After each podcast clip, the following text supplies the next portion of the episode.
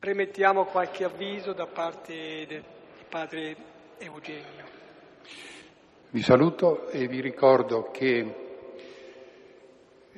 per chi fosse interessato domani sera, domani, martedì, a quest'ora qui verrà letta da due voci, eh, testo, verrà letto il testo scritto dal poeta Mario Luzzi, che come sapete è considerato forse il più grande poeta italiano del Novecento, mancato pochissimo tempo fa, è il testo che Mario Luzzi ha scritto nel 1999 per la Via Crucis al Colosseo guidata dal Papa.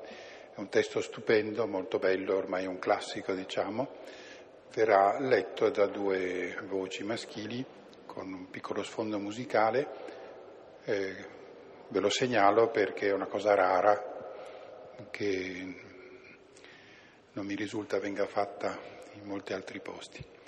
Vi segnalo anche che giovedì, fra tre giorni, giovedì santo, la celebrazione qui è alle 6.30, 18.30 del pomeriggio, ma mezz'ora prima, alle 6, ci sarà una 20-25 minuti di ascolto da parte di un nuovo coro che sta nascendo qui a San Fedele, sono 17 voci molto professionali, molto brave, che eseguiranno un pezzo molto raro, anche questo di Bach, un mottetto in cui l'autore intreccia le strofe di un corale, di un corale di quelli del culto luterano, classici diciamo così, con frasi di San Paolo prese dal capitolo 8 della lettera ai Romani. È uno dei prodigi della storia della musica questo. Ve lo segnalo e poi c'è la celebrazione a cui il coro partecipa insieme a tutta l'assemblea. Già che siamo in, eh, in vena di avvisi, ci vediamo anche lunedì 24 poi dopo, lunedì primo maggio, eh, comincia qui a San Fedele una cosa molto interessante, organizzata dalla diocesi, che come c'è stata la cattedra dei non credenti, c'è ora una cattedra di dialogo tra le religioni, molto interessante, molto importante, e verrà fatta a quest'ora qui a San Fedele. Evidentemente sarà giù in... Eh, in auditorium, perché appunto sono varie religioni, e, ed è importantissima la partecipazione perché credo che è indispensabile per noi oggi confrontarci con gli altri e capire appunto meglio anche chi siamo noi attraverso l'identità degli altri. Poi siccome questa cosa è un'iniziativa molto importante oggi, per noi in Italia e per tutto il mondo ormai che c'è questa fusione culturale, bisognerà continuarla e cercheremo magari di sovrapporre queste cose, possibilmente quando nel periodo in cui noi ci troviamo in Africa o altrove, in modo che così possiamo poi continuare. Quest'anno comunque è in maggio ed è vivamente consigliata.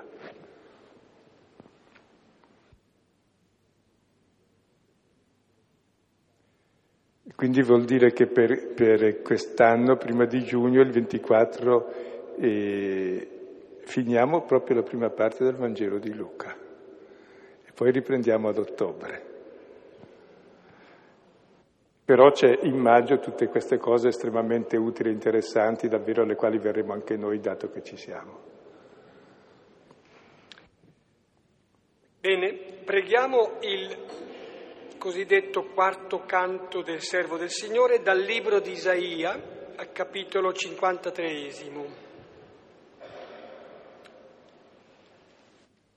Sono quattro i canti redatti nel testo del libro di Isaia, quattro canti del servo del Signore vengono anche proposti nei diversi tempi liturgici che ritmano questa settimana. Magari alla fine darò l'indicazione anche dei precedenti. Questo è il quarto, capitolo 53. Ecco, ci attrezziamo. ma soprattutto chiediamo al Signore di saperci fermare e contemplare nella preghiera questo brano, il brano del Vangelo. Nel nome del Padre, del Figlio e dello Spirito Santo. Amen. Amen. Chi avrebbe creduto alla nostra rivelazione? A chi sarebbe stato manifestato il braccio del Signore? È cresciuto come un virgulto davanti a lui e come una radice in terra arida. Non ha apparenza né bellezza per attirare i nostri sguardi, non splendore per potercene compiacere. Disprezzato e reietto dagli uomini, uomo dei dolori che ben conosce il patire, come uno davanti al quale ci si copre la faccia. Era disprezzato e non ne avevamo alcuna stima. Eppure egli si è caricato delle nostre sofferenze si è addossato i nostri dolori e noi lo giudicavamo castigato, percosso da Dio e umiliato. Egli è stato trafitto per i nostri delitti, schiacciato per le nostre iniquità. Il castigo che ci dà salvezza si è abbattuto su di lui per le sue piaghe noi siamo stati guariti. Noi tutti eravamo sperduti come un gregge, ognuno di noi seguiva la sua strada. Il Signore fece ricadere su di lui l'iniquità di noi tutti.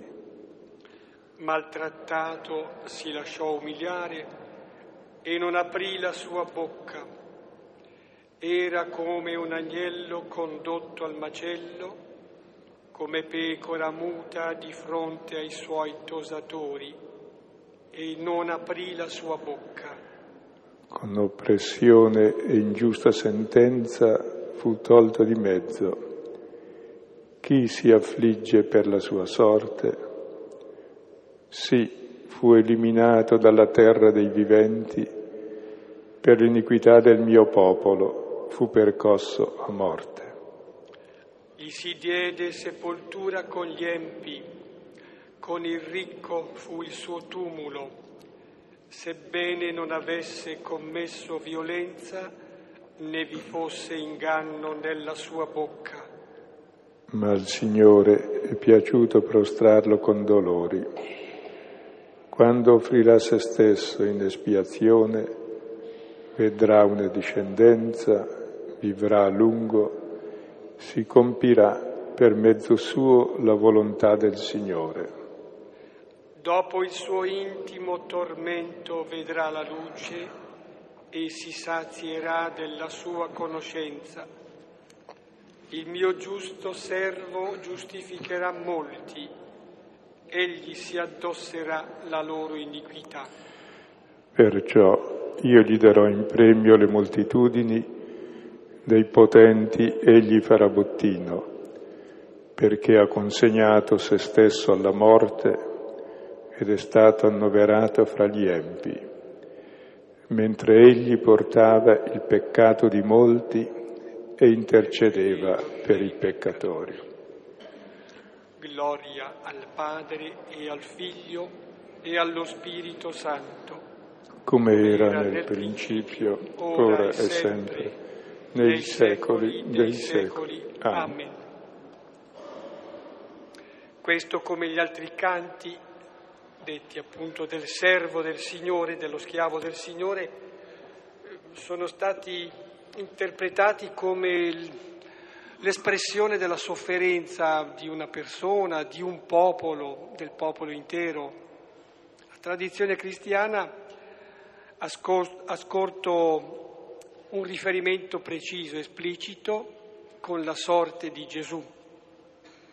Ecco, e con Gesù la sorte anche di tante povere persone o situazioni in cui delle persone soffrono e sono ingiustamente perseguitate.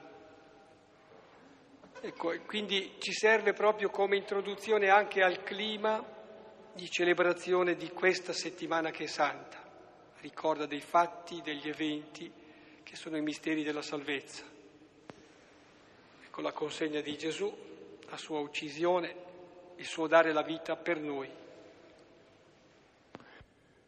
Ecco, prima di leggere il testo, un breve accenno al contesto, abbiamo visto la volta scorsa la trasfigurazione, il volto del figlio che rivela quello del padre, abbiamo visto la gloria, la gloria del figlio uguale a quella del padre e il padre che dice questo è il mio figlio, ascoltate lui. Chi è questi che è da ascoltare? È il Gesù solo che sta camminando verso Gerusalemme per compiere ciò che Mosè ed Elia dicevano con lui durante la trasfigurazione. Parlavano del suo esodo prossimo a compiersi a Gerusalemme. Quindi per arrivare alla trasfigurazione bisogna compiere quell'esodo e adesso comincia l'esodo. E vediamo la scena che si svolge il giorno dopo, c'è sempre il giorno dopo la festa, il lunedì. Ecco, come arrivare dal lunedì alla domenica vivendo la settimana alla luce del Signore, sapendo che in questa settimana c'è il lavoro del lunedì, del martedì, del mercoledì, del giovedì, c'è un certo travaglio di venerdì, c'è un certo riposo di sabato anche nel sepolcro per giungere alla festa. Cioè come si giunge alla festa della trasfigurazione attraverso il cammino proprio della vita umana. E mentre Gesù è sul monte trasfigurato, con i tre prediletti, gli altri sono giù al basso, in pianura, che continuano a fare il loro ministero e il loro ministero è vincere lo spirito del male e non ci riescono. E vediamo perché non riusciamo a vincere lo spirito del male, cioè a vivere quello che è la luce del Signore, la trasfigurazione, il lunedì, il martedì, il mercoledì, fino alla fine. E comincia qui il cammino del Vangelo che ci vuol portare mm, a vincere quel male che è in noi in modo che viviamo nella gloria la vita quotidiana. Sono un grappolo abbastanza denso di versetti. Luca capitolo 9, 37, 45. Leggo. Ora avvenne il giorno seguente, essendo essi scesi dal monte, gli venne incontro molta folla. Ed ecco, un uomo dalla folla gridò dicendo, Maestro, ti prego che tu guardi giù su mio figlio perché è il mio unigenito.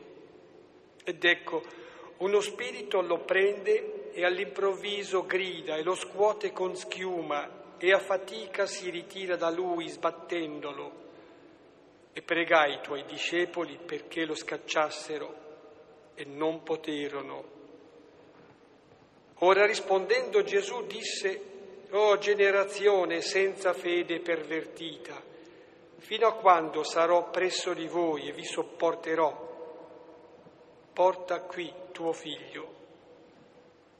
Ora, mentre ancora egli avanzava, lo scosse il demonio e lo contorse. Ora Gesù sgridò lo spirito immondo e guarì il ragazzo, figlio, servo, e lo restituì a suo padre. Ora furono colpiti tutti dalla grandezza di Dio Ora, stupendosi tutti di quanto faceva, disse ai suoi discepoli, mettetevi dentro i vostri orecchi queste parole. Il figlio dell'uomo sta per consegnarsi nelle mani degli uomini. Ora essi ignoravano questa parola ed era loro velata perché non la sentissero e temevano di domandargli su questa parola. Eh, il brano precedente c'era la voce del padre dall'alto che diceva questo è il mio figlio. E Pietro diceva, che bello essere qui. Ora dal basso c'è una voce che grida, questo è il mio figlio. Guarda giù, questo è il mio figlio e ogni figlio d'uomo. Questo figlio com'è? È preso, grida, sbattuto, percosso, contorto e secondo Marco anche dice addirittura morto e risorto. C'è una sovrapposizione tra quel figlio che è il figlio del padre che è glorioso, che sarà glorioso proprio nella crocifissione, e questo figlio, perché nella sua gloria, nella sua croce, quel Dio che è amore, cosa farà? Prenderà su di sé il male di questo figlio. Quindi c'è una sovrapposizione tra Gesù, il figlio glorioso, e questo figlio di un padre, tutti siamo figli di un padre, che è pervaso dallo spirito del male e Gesù sulla croce porterà su di sé questo male.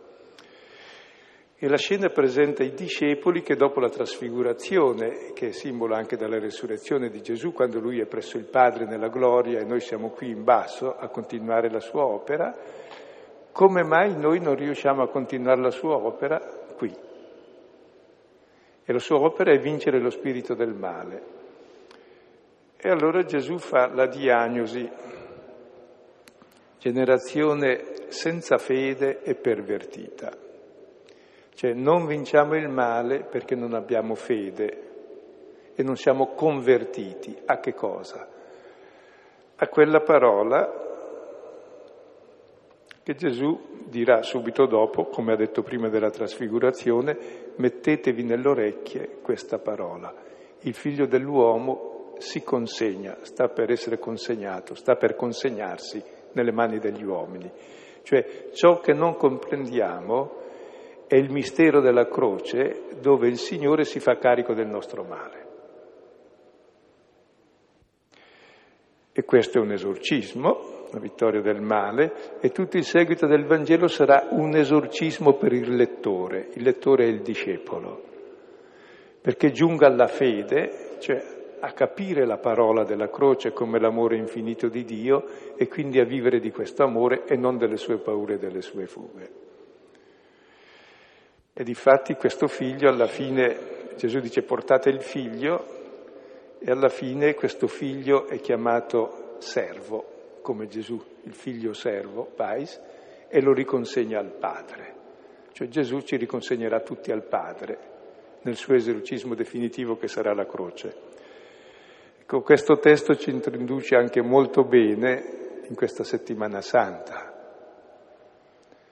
per capire qual è il centro della nostra fede e cosa comporta la nostra fede. Comporta la guarigione da quel male che ogni figlio d'uomo ha, grazie al figlio dell'uomo che si consegna nelle mani degli uomini.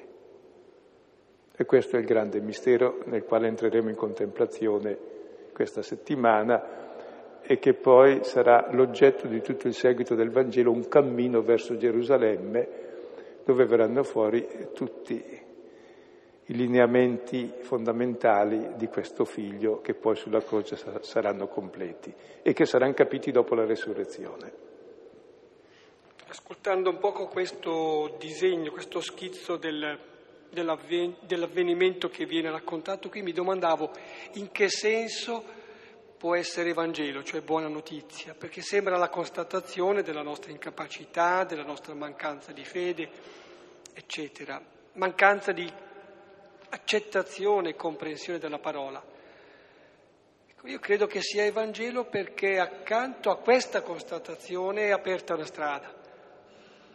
Eh, in altra parte del Vangelo c'è come il grido, sì, Signore, io credo, però aiuta la mia scarsa fede. E c'è anche l'indicazione, Ecco, nell'accoglienza della parola, nella preghiera, puoi entrare.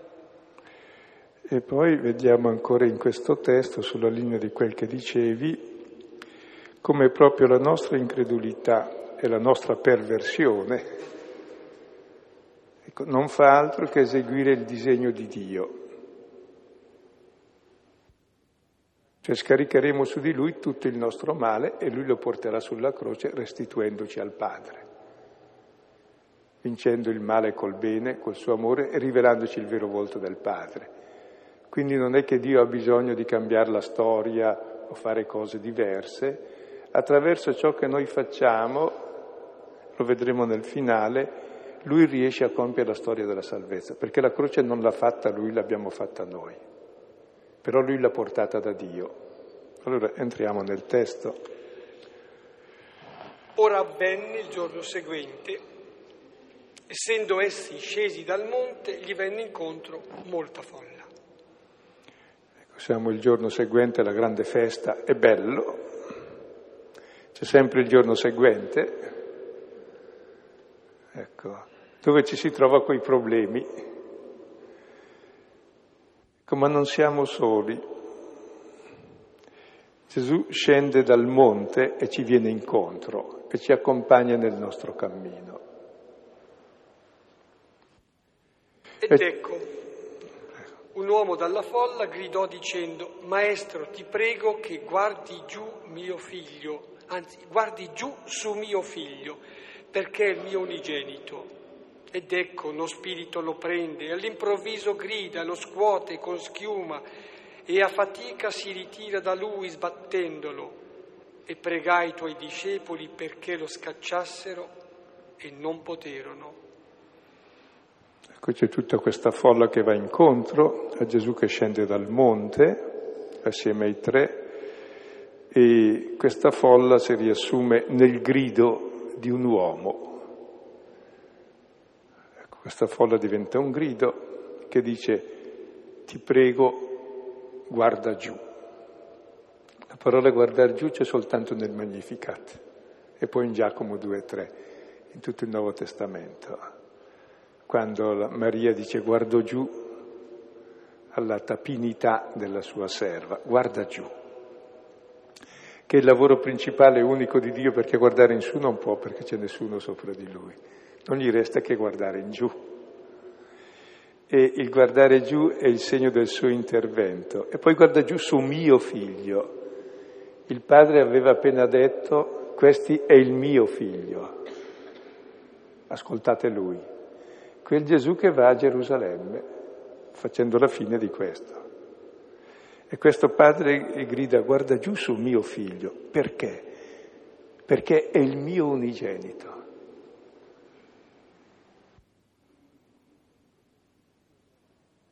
Il motivo per cui Dio guarda giù sul figlio è perché è l'unigenito. Il padre ha appena detto questo è il mio figlio, l'eletto vuol dire l'unigenito. Cioè in fondo ognuno di noi ormai è figlio unigenito, è figlio diletto dal padre. Dato che il figlio si è fatto nostro fratello e nel suo esodo a Gerusalemme si è fatto ultimo degli uomini, allora anche l'ultimo degli uomini è amato con lo stesso amore con il, pa- con il quale il Padre ama il figlio unico, unigenito, Gesù. Dice Gesù di noi al Padre, Padre, tu li ami come ami me. Cioè Gesù dice che il Padre ama ciascuno di noi, ciascun uomo, con lo stesso amore unico totale con il quale il Padre ama lui. Questo è il motivo dell'intervento di Dio. Il padre lo sa perché si sente padre anche lui. E Gesù, che conosce l'amore del Padre, anche lui a sua volta ci ama con lo stesso amore infinito del Padre. In cosa consiste l'amore? Consiste nello scambiare ciò che si ha.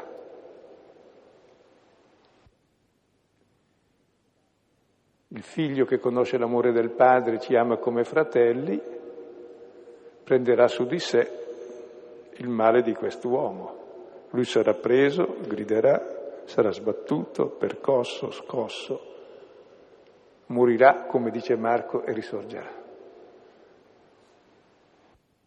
Incredibile, ma è, è possibile solo a Dio questo rapporto è così intenso e profondo per cui risultiamo essere, come dire, unici, unigeniti, meglio. Ciascuno di noi è unigenito nell'unigenito figlio che è Gesù. Si parlava nella trasfigurazione della gloria di Gesù, del figlio, ecco, quella gloria che era tra Mosè ed Elia che riflettevano la stessa gloria del figlio. E di cosa parlavano? Dell'esodo prossimo a compiersi a Gerusalemme. Quella è la gloria del figlio, cioè il suo amore infinito per noi, che è lo stesso del Padre. E come vedete c'è già qui una sovrapposizione tra questo uomo, questo figlio perduto, e il figlio perduto del padre che chi vuol salvare la propria vita la perderà, chi la perderà la salverà. Il figlio del padre che si perde per tutti gli uomini, per portare a tutti l'amore del padre e restituirli al padre. E poi si descrive la condizione di quest'uomo che ha uno spirito, Gesù ci darà il suo spirito sulla croce, togliendoci questo spirito. Questo è uno spirito che ci prende,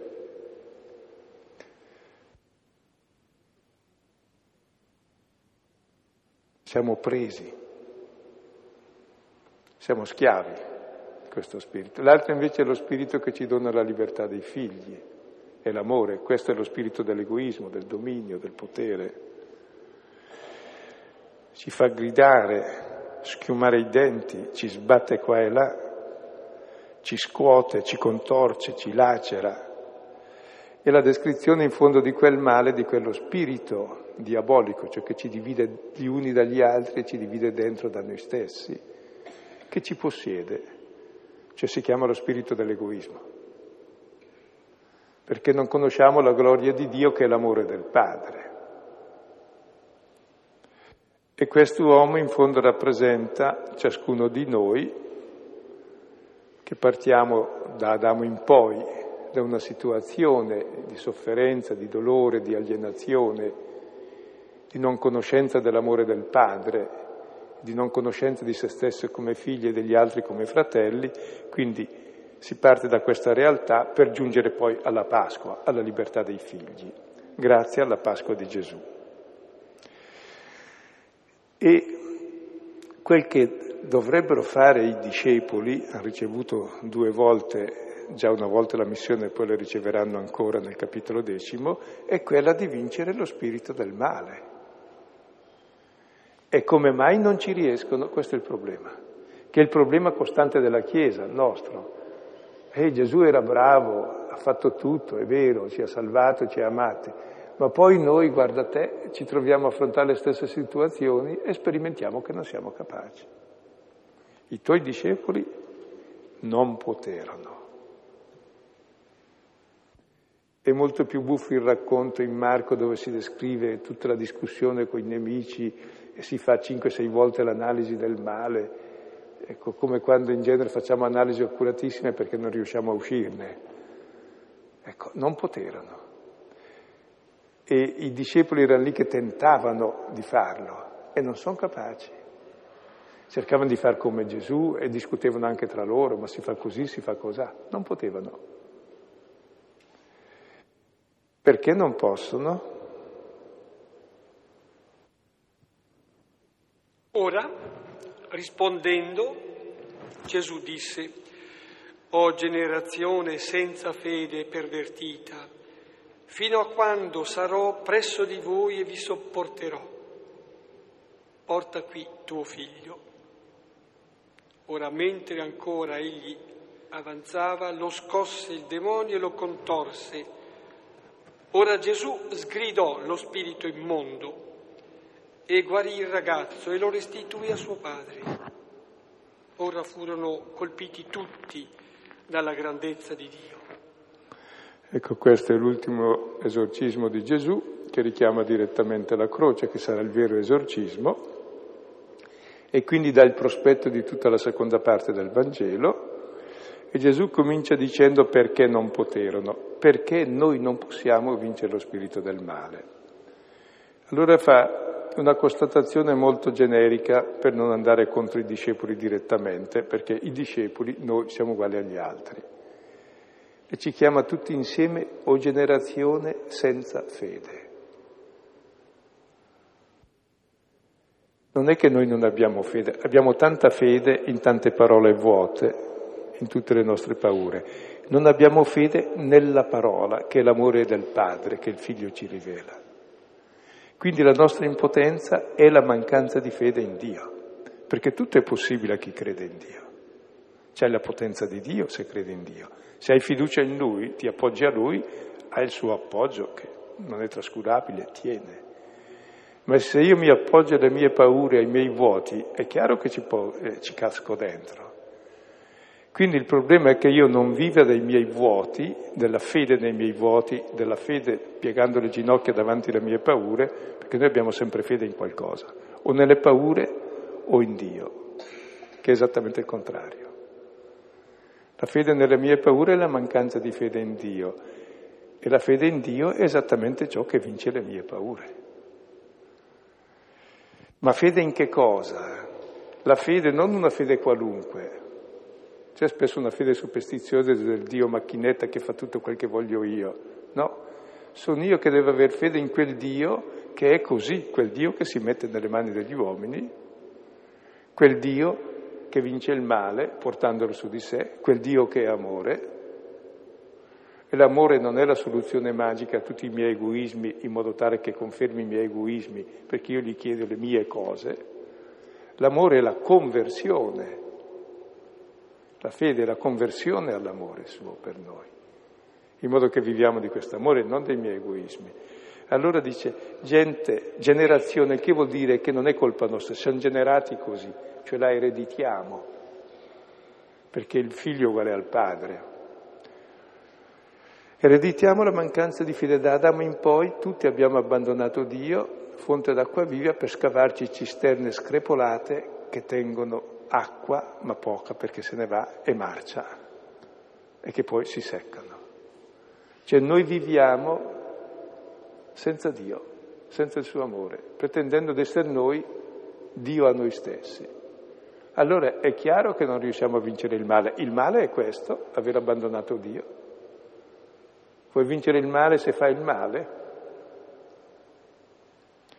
E così siamo pervertiti vertere e avere la direzione, la conversione e riprendere la direzione giusta. Qui invece andiamo in tutte le direzioni delle nostre paure. Questa è la nostra perversione. Andiamo qua e là inseguendo le nostre paure, perché manchiamo di fede nella parola. Fino a quando sarò presso di voi, e Gesù ormai se ne andrà.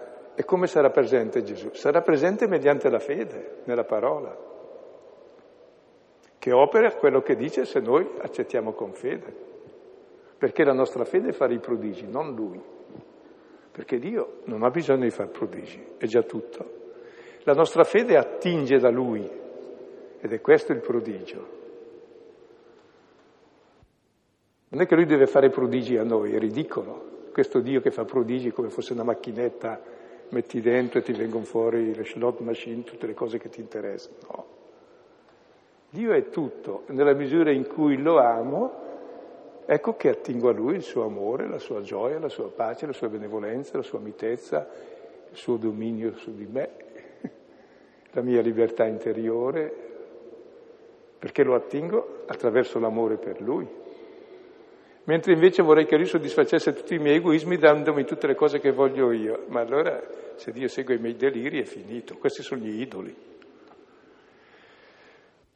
Allora il problema è della fiducia e della conversione a Lui, andare nella sua stessa direzione. Allora tutto è possibile. Fino a quando sarò presso di voi e vi sopporterò. Ci sopporterà per poco perché poi lo inchiuderemo in croce e lo facciamo fuori, quindi sarà finita. Però insomma, ancora adesso sopporta tutte le nostre incredulità. Sì, questa che è una domanda, un interrogativo meglio, ecco lo volgo qua, qua come domanda nel senso di supplica, che cioè davvero sia sempre vicino a noi, e lo è, ci sopporti. Sì, il fatto che sia sulla croce davvero è qualcosa che è indicativo del, dell'essere lui con le sue braccia tese a reggere noi passati, presenti, quelli che verranno. Ecco, ci concede allora di avere la fede e di essere convertiti. Non possiamo darci noi la fede e noi stessi convertirci. restiamo aperti davvero a questa prospettiva, a questo dono. Porta qui tuo figlio. Ecco. Portano il figlio al figlio. E questo figlio verrà restituito al padre. Questo figlio, quindi torna sano.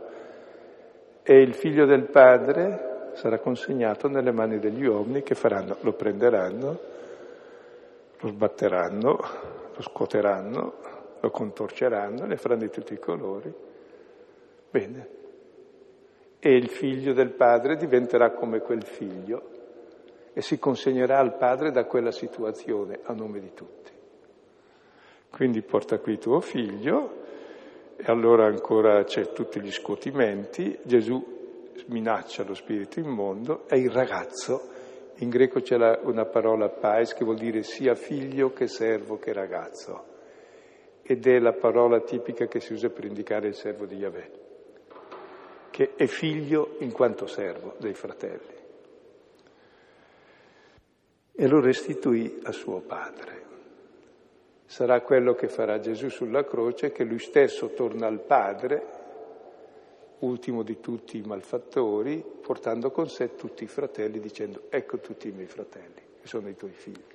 E quindi sarà la consegna di tutti al Padre e sarà l'esorcismo definitivo che qui non stiamo lì a spiegare, perché il seguito del Vangelo sarà ormai tutto un entrare dentro di noi, discepoli, per farci entrare nella fede di quel figlio che passo dopo passo cominceremo a conoscere nel suo volto preciso. E sarà il tema della seconda parte del Vangelo, ma di che spirito siete davanti al volto del figlio? Lo stesso spirito del figlio e ogni passo mi dà un lineamento di questo volto del figlio che sarà perfetto sulla croce quando lui vive anche la morte da malfattore come solidarietà coi fratelli e consegna al padre, cioè come amore, non come abbandono.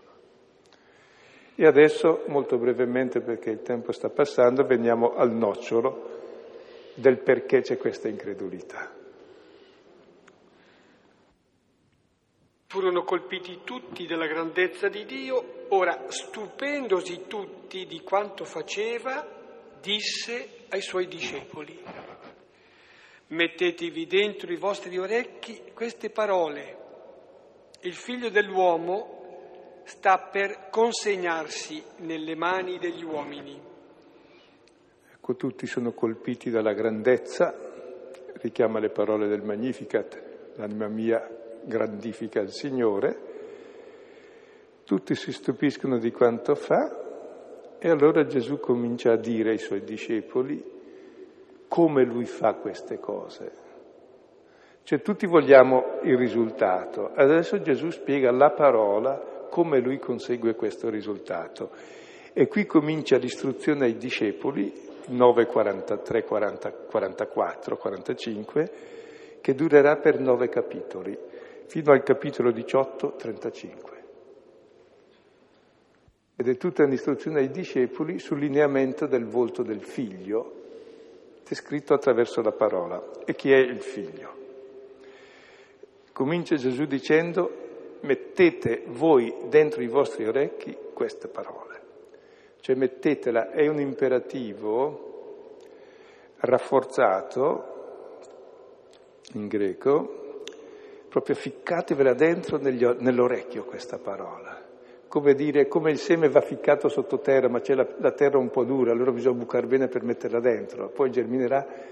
Così mettetevi nell'orecchio questa parola dentro, chiudetela dentro, ma bisogna ficcarla dentro perché entra tra mille ostacoli perché c'è un'impermeabilità a questa parola. Tutta... Allora leggo questo imperativo che è di un verbo molto forte, intenso, però lo leggo anche con una carica, direi, di supplica da parte sua. Non è che abbia interessi, diciamo così, egoistici, che noi riteniamo le sue parole, è per il nostro bene. Quasi ci supplica di ascoltarlo. Ascolta Israele, lo diceva nell'Antico Testamento. Qui dice, ecco, ascolta con intensità, perché questa parola ti fa bene, ti fa vivere. Cosa aveva detto il padre? Ascoltate lui. E lui cosa ci dice? Mettetevi nell'orecchio questa parola. Vedrete che un po' alla volta se lo mettete nell'orecchio questo seme germinerà. Perché in fondo noi germiniamo secondo le parole che mettiamo nell'orecchio. Uno pensa, agisce e sente secondo la parola che ha nell'orecchio. Noi abbiamo nell'orecchio la parola la menzogna di Satana, dell'egoismo, del dominio, del potere, della paura, della morte. Mettetevi nell'orecchio quest'altra parola, che è la parola. E qual è la parola? Ecco, è la più bella definizione di Gesù, ma anche di Dio. Il figlio dell'uomo sta per consegnarsi nelle mani degli uomini. E prima cosa, consegnarsi in mano di qualcuno cosa vuol dire secondo voi? Eh?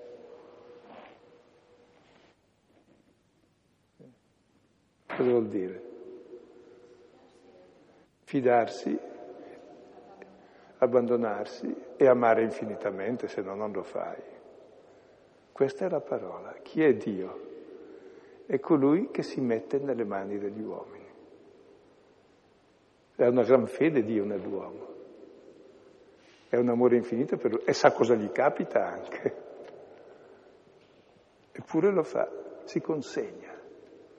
E questa parola consegnarsi indica il gesto di Gesù che si consegna, ma indica il gesto di Giuda che lo consegna, ed è la stessa parola, sarà consegnato, cioè sarà tradito. In greco si può tradurre il figlio dell'uomo sarà consegnato o tradito nelle mani degli uomini, intendendo Giuda.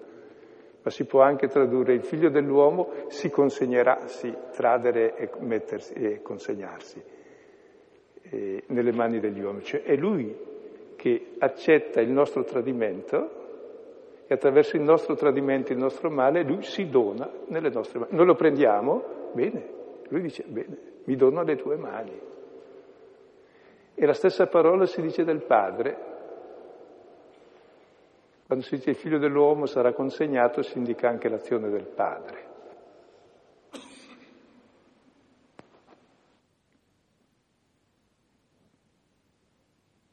Cioè, praticamente in questa piccolissima espressione c'è contenuta tutta la storia di Dio che si consegna all'uomo, nelle mani, nelle mani, nelle mani.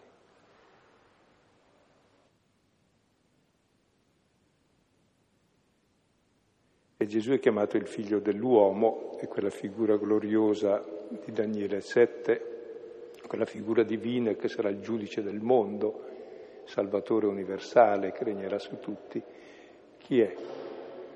questo giudice universale, questo Salvatore, questo Dio. È un figlio d'uomo che si consegna nelle nostre mani. Ecco, ma ciò che è, forse si può definire un, il desiderio più profondo, cioè di avere con noi quel bene infinito che è il Signore, non lo si capisce, lo si teme, lo si rifiuta. Dice questo l'ultimo versetto. Ora essi ignoravano questa parola, era loro velata perché non la sentissero e temevano di domandargli su questa parola. Forse è come, viene, come avviene questa consegna da parte di Dio, da parte di Gesù stesso che si consegna, si mette nelle nostre mani, cioè la modalità con cui si realizza questo dono, la consegna di questo dono. Non lo capiscono, ignoravano questa parola, è la parola della croce, temevano di domandare su questa parola. E questa parola è il sorriso di Dio ed è il riso di Dio.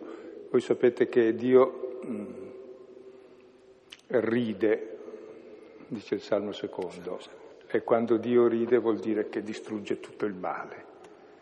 Però Dio ride, distrugge il male, ma non i malvagi, e il suo riso è quel sorriso che troviamo su certi cristi romanici crocifissi.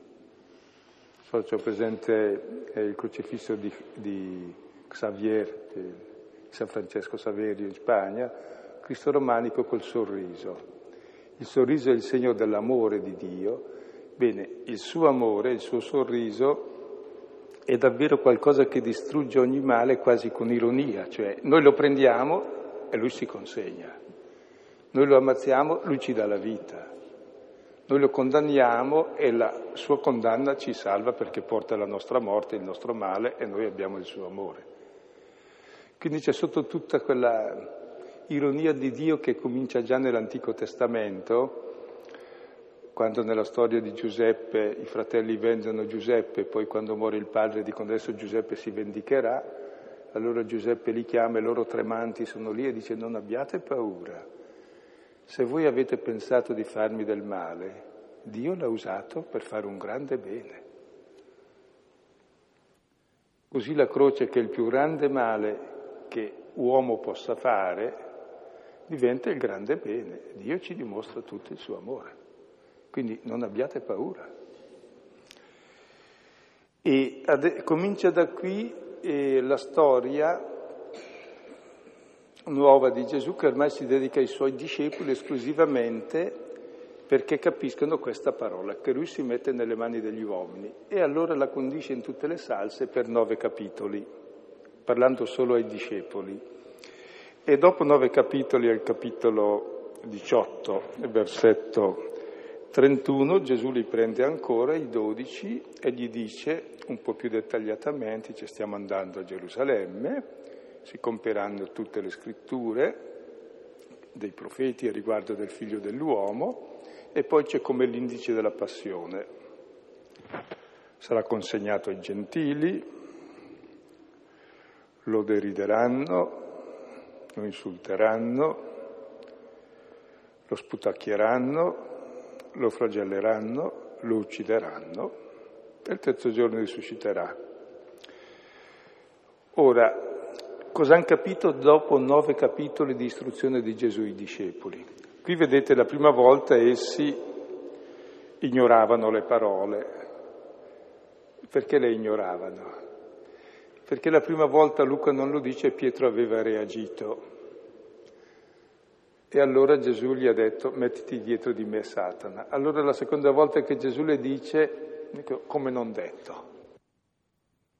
Esattamente questa. Temevano per domandargli, una cosa avevano capito, meglio chiedergli nulla, perché se no... Ecco, dopo nove capitoli che Gesù spiega, e deve essere un bravo catechista, Gesù qual è il risultato? Vedetelo al capitolo 18, versetto 34. Se qui si dice ignoravano questa parola, al versetto 34 del capitolo 18, dopo nove capitoli di istruzione del più grande maestro, si dice nulla. Essi nulla compresero di questo. E questa parola prima era velata, ora si dice non era velata ma era nascosta, proprio scavata sottoterra, quindi più che velata. E mentre prima si dice eh, temevano domandare e non la sentivano, ora si dice ignoravano perfettamente quanto era stato detto. Poi dopo c'è il miracolo del cieco e poi c'è il, mira- il miracolo di Zaccheo, che saranno i primi due discepoli. Cioè il risultato di tutto il cammino di catechesi di Gesù è che noi scopriamo la nostra cecità davanti a questa parola, a questo mistero. E sarà proprio la nostra cecità la causa della croce e sarà la croce la guarigione di questa cecità. Perché proprio sulla croce che è frutto del nostro male vediamo per la prima volta il suo bene infinito. Quindi anche qui è l'ironia di Dio, il sorriso di Dio che ci lascia totalmente liberi, noi facciamo il nostro male, lui in quello opera la salvezza universale. Ecco, come vedete eh, queste parole di Gesù sono esattamente il commento ai testi che abbiamo visto in questi, questo periodo di Quaresima dei cantici del servo di Yahweh, che in filigrana stanno proprio a tutto il racconto della passione e che rappresentano il vertice di tutto il cammino di Israele sulla via della salvezza e che poi si compie in Gesù. E chiediamo al Signore di entrare in questo mistero, perché se non entriamo in questo mistero non entriamo nel cristianesimo. Siamo ancora brave religiose che potrebbero essere musulmani o di altre religioni, ma non cristiani. E ci rivediamo lunedì 24 e poi dal primo lunedì di maggio eh, cominciamo quella, quegli incontri, non più qui ma giù nell'auditorium, sul dialogo tra le religioni, che è un argomento molto interessante e ci aiuterà a entrare meglio anche nella conoscenza della nostra. Qualche testo che... Mm può essere utile? Beh, senz'altro qualcosa del libro dei Salmi, il Salmo 78 e il Salmo 130. Ecco, dal profondo della nostra situazione che percepiamo sale il grido al Signore. Poi, senz'altro, allora, i quattro canti del servo, forse già altra volta sono stati indicati, ma è bene allora riprenderli. Il primo è Isaia 42, 1,4. Il secondo, sempre Isaia, 49, 1,6. Il terzo, Isaia 50, 4, 9. E il quarto, parte di questo l'abbiamo pregato stasera, Isaia 52, 13 fino 53, 12 tutto il capitolo 53. E ovviamente c'è un, eh, un, rimandare soprattutto ai testi che eh, nella settimana santa ricorrono, i racconti redatti dai diversi evangelisti della passione di Gesù. Ecco, con questo ci salutiamo ricordando che eh, è bene pregare gli uni per gli altri e tutti per il mondo intero, per la Chiesa. Terminiamo qui. È emerso da quello che lei ha detto e anche proprio emerge anche dalla nostra esperienza che il, il nocciolo del problema sta appunto nella nostra incredulità e, e nella nostra mancanza di fede, ma noi eh, eh la fede uno anche se vuole, se la può dare, cosa possiamo fare? Eh, cioè, la chiediamo, c'è qualcosa di umano che possiamo fare per agevolare questo? Questa è sì. Il Vangelo di Marco centra que- questo racconto proprio sul problema della fede perché ne parla esplicitamente di meno, mentre Luca poi lo tira fuori più volte andando avanti. E la fede è un dono, un dono che è per tutti, ma un dono ce l'ha solo chi lo vuole e lo vuole chi lo chiede. E lo chiede chi è nel bisogno e non si rassegna al bisogno e riconosce il bisogno e l'impotenza. Sì, sì. Per cui davvero la fede è il dono della preghiera. Perché la fede è tutto, è l'atto d'amore fondamentale. Mi fido di Dio. Oh, fidarsi vuol dire voler bene. Quindi non è una fede teorica di, di enunciati, è aderire a Dio e se aderisci a Lui allora lo ami, allora sei come Lui, basta. È già tutto, non ti serve. Prego. Sì, sì, sì. Scoprire la propria insufficienza radicale, cioè l'uomo è troppo grande per bastare a se stesso e bisogno dell'altro e allora lo chiede, l'altro non lo puoi prendere, è dono, se lo prendi lo distruggi. E la fede è quella relazione di fiducia con Dio che ti fa figlio e fratello degli altri. Un po' paradossale, ma vorrei ricordare qui eh, un'espressione di Karl Rahner che dice credo perché prego non il contrario, no?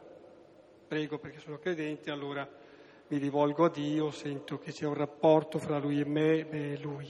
No? Credo perché prego. E aggiungo il paradosso di Pascal che diceva, se uno non ha fede dica molti rosari per chiedere la fede.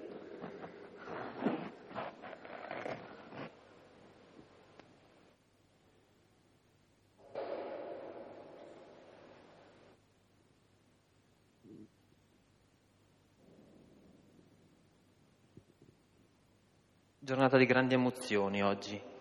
E sono contento di essere qui stasera perché mi porto a casa eh, un ricordo eh, della parola di Dio che mi dice di avere pazienza e un ricordo di essere non violento.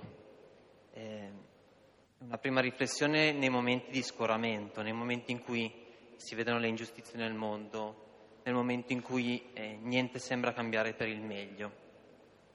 In questi momenti mi ricordo di quell'immagine che non so da dove sia venuta fuori nella mia vita, ma che sempre ho nel, nel retro del mio cervello, che è quella di un Dio che cammina in montagna e aspetta anche gli ultimi che arrivino al suo passo. Eh, cosa voglio dire? Eh, voglio dire che spesso ci, io mi sento ehm, impotente. Si parlava oggi appunto di, eh, di un Dio che nella storia sembra impotente, sembra estremamente perdente. Prima riflessione, ma con questo mi leggo a una seconda riflessione. A me ha colpito molto il fatto che eh, Gesù parlasse di generazione senza fede.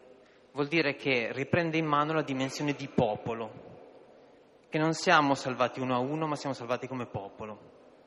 Ecco, forse questa è una cosa che dobbiamo ricominciare a ripensare quando guardiamo il nostro ombelico e basta, quando ci perdiamo nell'individualismo. E questa è, mi fa ritornare in mente ancora quell'immagine di aspettarci null'altro come Dio ci sta aspettando nella storia, perché la storia arrivi a compimento completo con tutti che arrivano allo stesso momento e non solo alcuni, gli altri vengono scartati.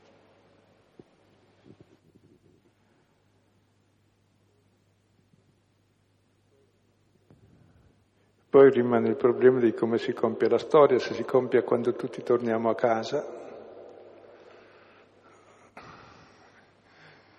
oppure se si compie dopo che siamo tornati a casa. Cioè, voglio dire, in punto di morte per forza finisce la storia, finisce bene perché il Signore ci aspetta, ma se ci convertiamo già prima Lui è un po' meglio, si può vivere bene anche qui. Ed è per questo appunto che c'è il Vangelo, per aiutarci a vivere qui da figli di Dio, non dopo. Dopo, per forza.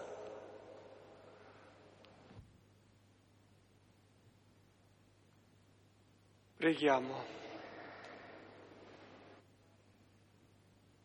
Padre nostro che sei nei cieli, sia santificato il tuo nome, venga il tuo regno sia fatta la tua volontà, come in cielo, così in terra.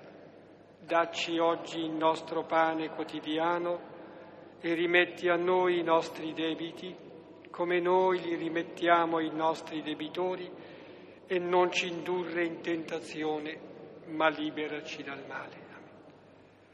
Nel nome del Padre, del Figlio e dello Spirito Santo. Amen. Buonanotte, buona Pasqua.